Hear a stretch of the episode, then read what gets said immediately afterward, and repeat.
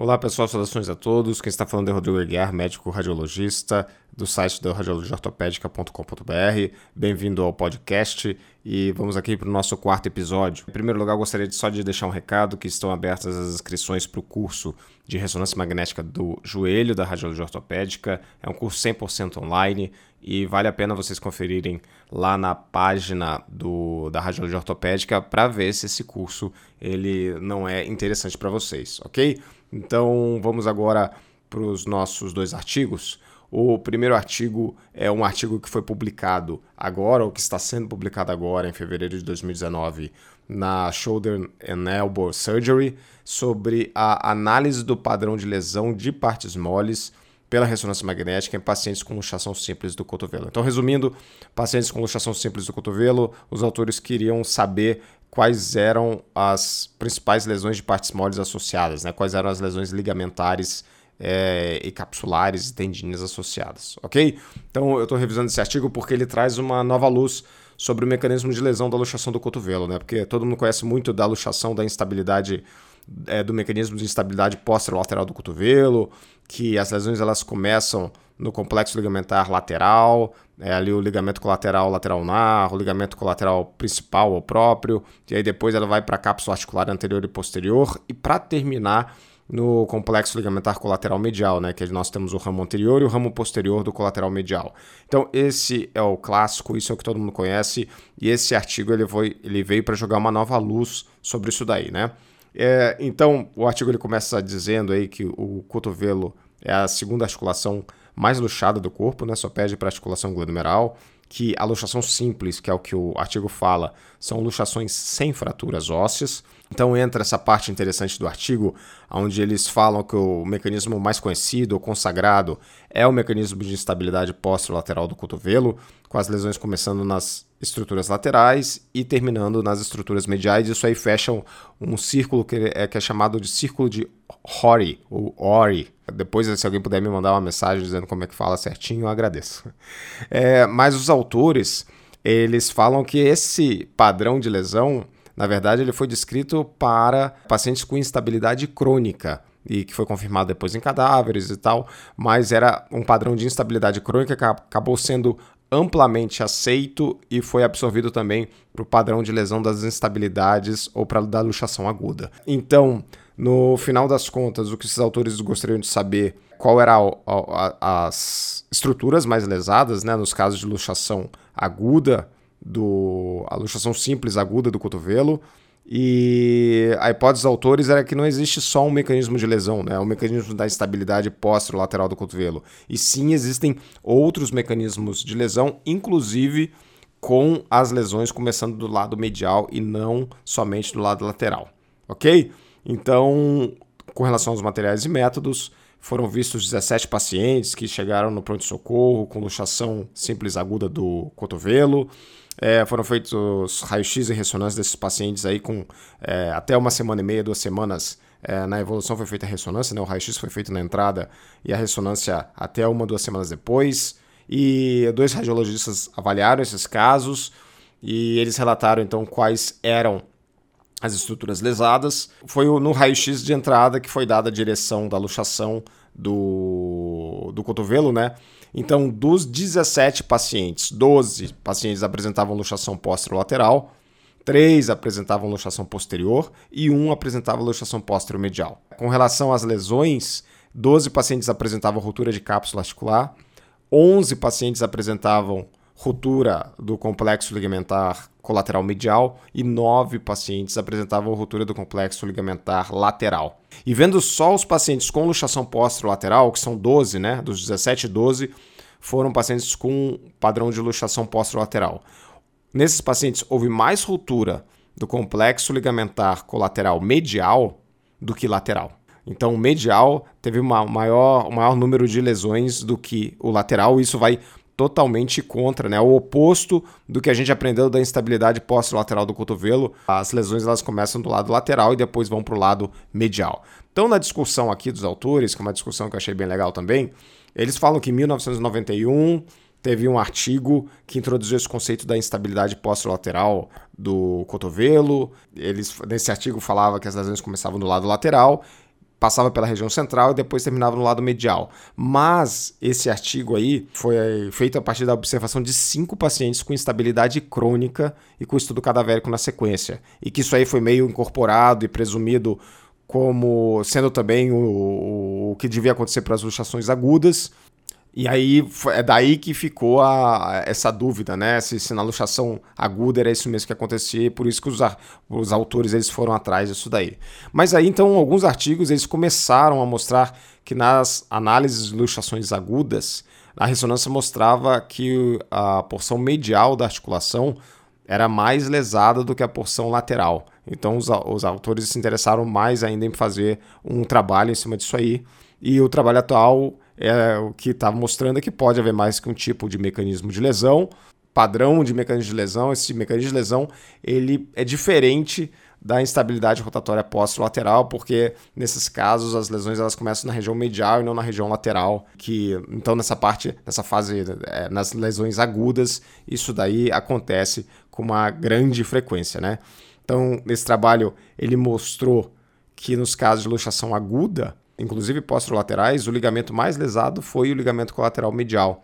E que esse padrão ele seria primeiro lesão de ligamento colateral medial, depois lesão de complexo ligamentar colateral lateral e depois na origem do tendão flexor comum, ok? É, os pacientes ele, é, que mostravam maior instabilidade e precisavam ser operados foram aqueles com lesão na origem dos extensores, os tendões extensores no epicôndilo é, lateral. E as lesões instáveis geralmente estavam associadas com avulsões ósseas, principalmente na região lateral.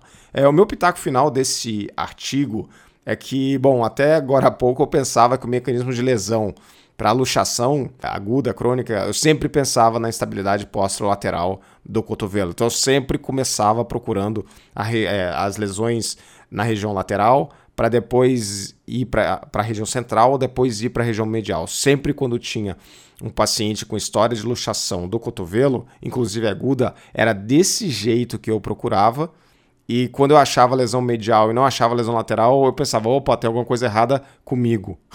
que eu que não estou conseguindo achar as lesões do lado lateral, onde elas deviam estar. Então esse artigo ele veio para dar uma luz nisso daí, né? Que falar, não, Rodrigo, tá tudo bem, isso aí é normal, isso pode acontecer.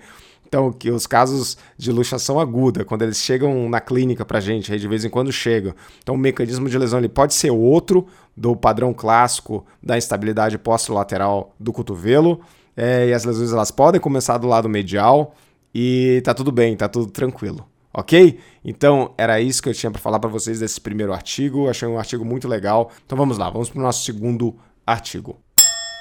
Esse segundo artigo é um artigo da, do American Journal of Sports Medicine. Eu tô fã desse jornal, né? Eu acho que já é, nos quatro podcasts eu sempre revisei algum do, do American Journal. É um artigo agora de 2019, de janeiro, e eu já vou deixar o título em português, porque o título em inglês é grande em português, então é, também dá uma complicada, mas vamos lá. É, o título é o seguinte: é a angulação posterior do platô tibial proeminente, que é o tibial slope, mais a subluxação tibial anterior é, e a maior profundidade do côndilo femoral lateral e a deficiência meniscal são achados comuns em pacientes com fracasso ou insucesso de múltiplas cirurgias para reconstrução do ligamento cruzado anterior.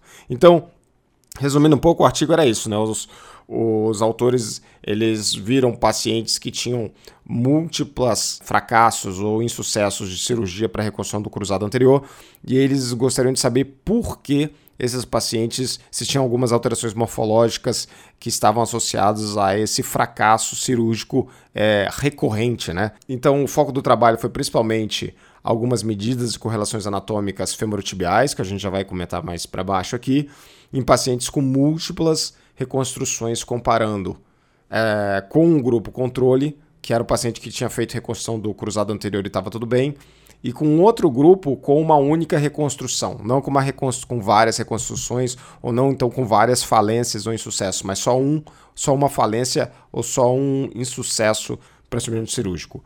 Indo para o artigo, então, os autores eles falam na literatura que tem muita coisa falando sobre o insucesso de uma única cirurgia para corrigir o cruzado anterior, mas tem muito pouco falando sobre múltiplos insucessos ou múltiplos fracassos cirúrgicos e que deve ter um step further aí, né? Deve ter alguma coisa a mais aí que vai ajudar, que vai predispor esses pacientes a romperem com mais frequência esse neoligamento é, cruzado anterior. Dentre essas medidas pesquisadas pelos autores, o que quais foram as principais ou o que, que eles pesquisaram. Né? Eles, eles mediram o tibial slope, né? que é aquela angulação tibial posterior ou a inclinação tibial posterior.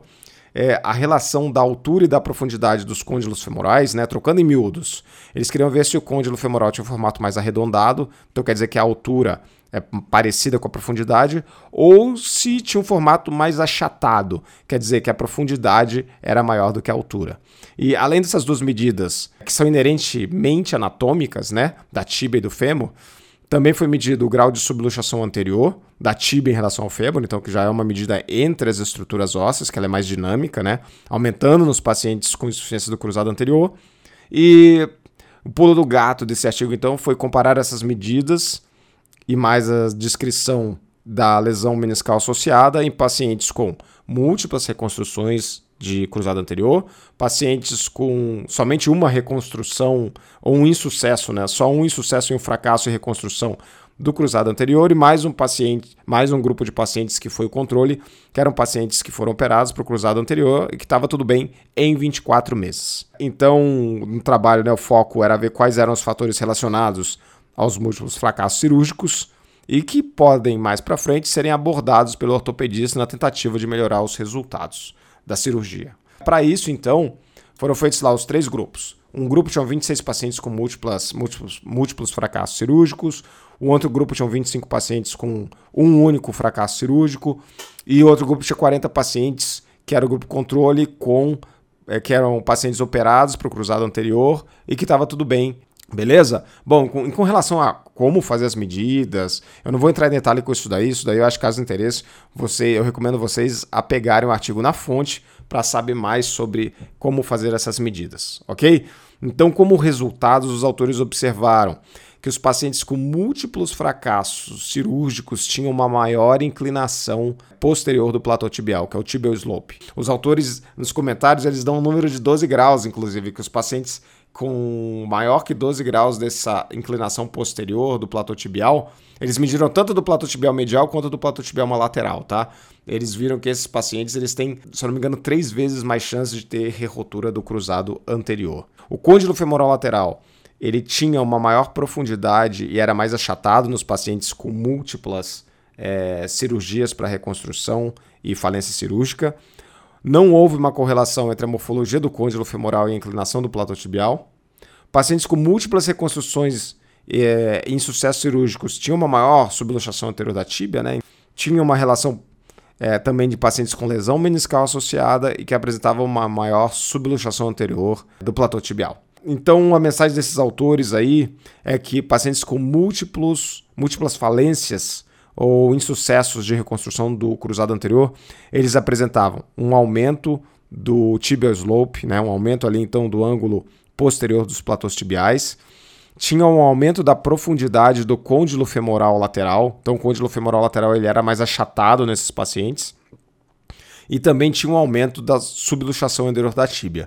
Isso daí pode ser causado até pela insuficiência ligamentar, como também pacientes com lesão meniscal. Também tinha uma correlação positiva em pacientes com lesão meniscal e esse aumento da subluxação anterior da tíbia. Então, algumas coisas interessantes para a gente terminar aqui na discussão desse artigo é que nos pacientes com aumento do ângulo posterior da tíbia, os trabalhos mostram que exercícios com carga produz uma maior força de cisalhamento vertical através da articulação femorotibial, né? Imagina, em vez do platô tibial ele ser reto, ele é inclinado para trás. E isso daí vai forçar uma posteriorização do, do fêmur e uma anteriorização da tíbia. E aí o LCA ele tem que entrar ali para conter, para não deixar fazer esse deslizamento. Então quando você tem um novo cruzado anterior, quando você tem uma cirurgia, isso daí aumenta a, a carga em cima desse cruzado anterior, isso aumenta o estresse em cima desse neocruzado anterior. Então os estudos mostram que existem três vezes mais chance do neoligamento cruzado romper em pacientes com mais de 12 graus de inclinação posterior dos platôs tibiais e que uma implicação clínica seria que o ortopedista ele poderia corrigir essa, esse, esse tibia slope grande demais com uma osteotomia. Né?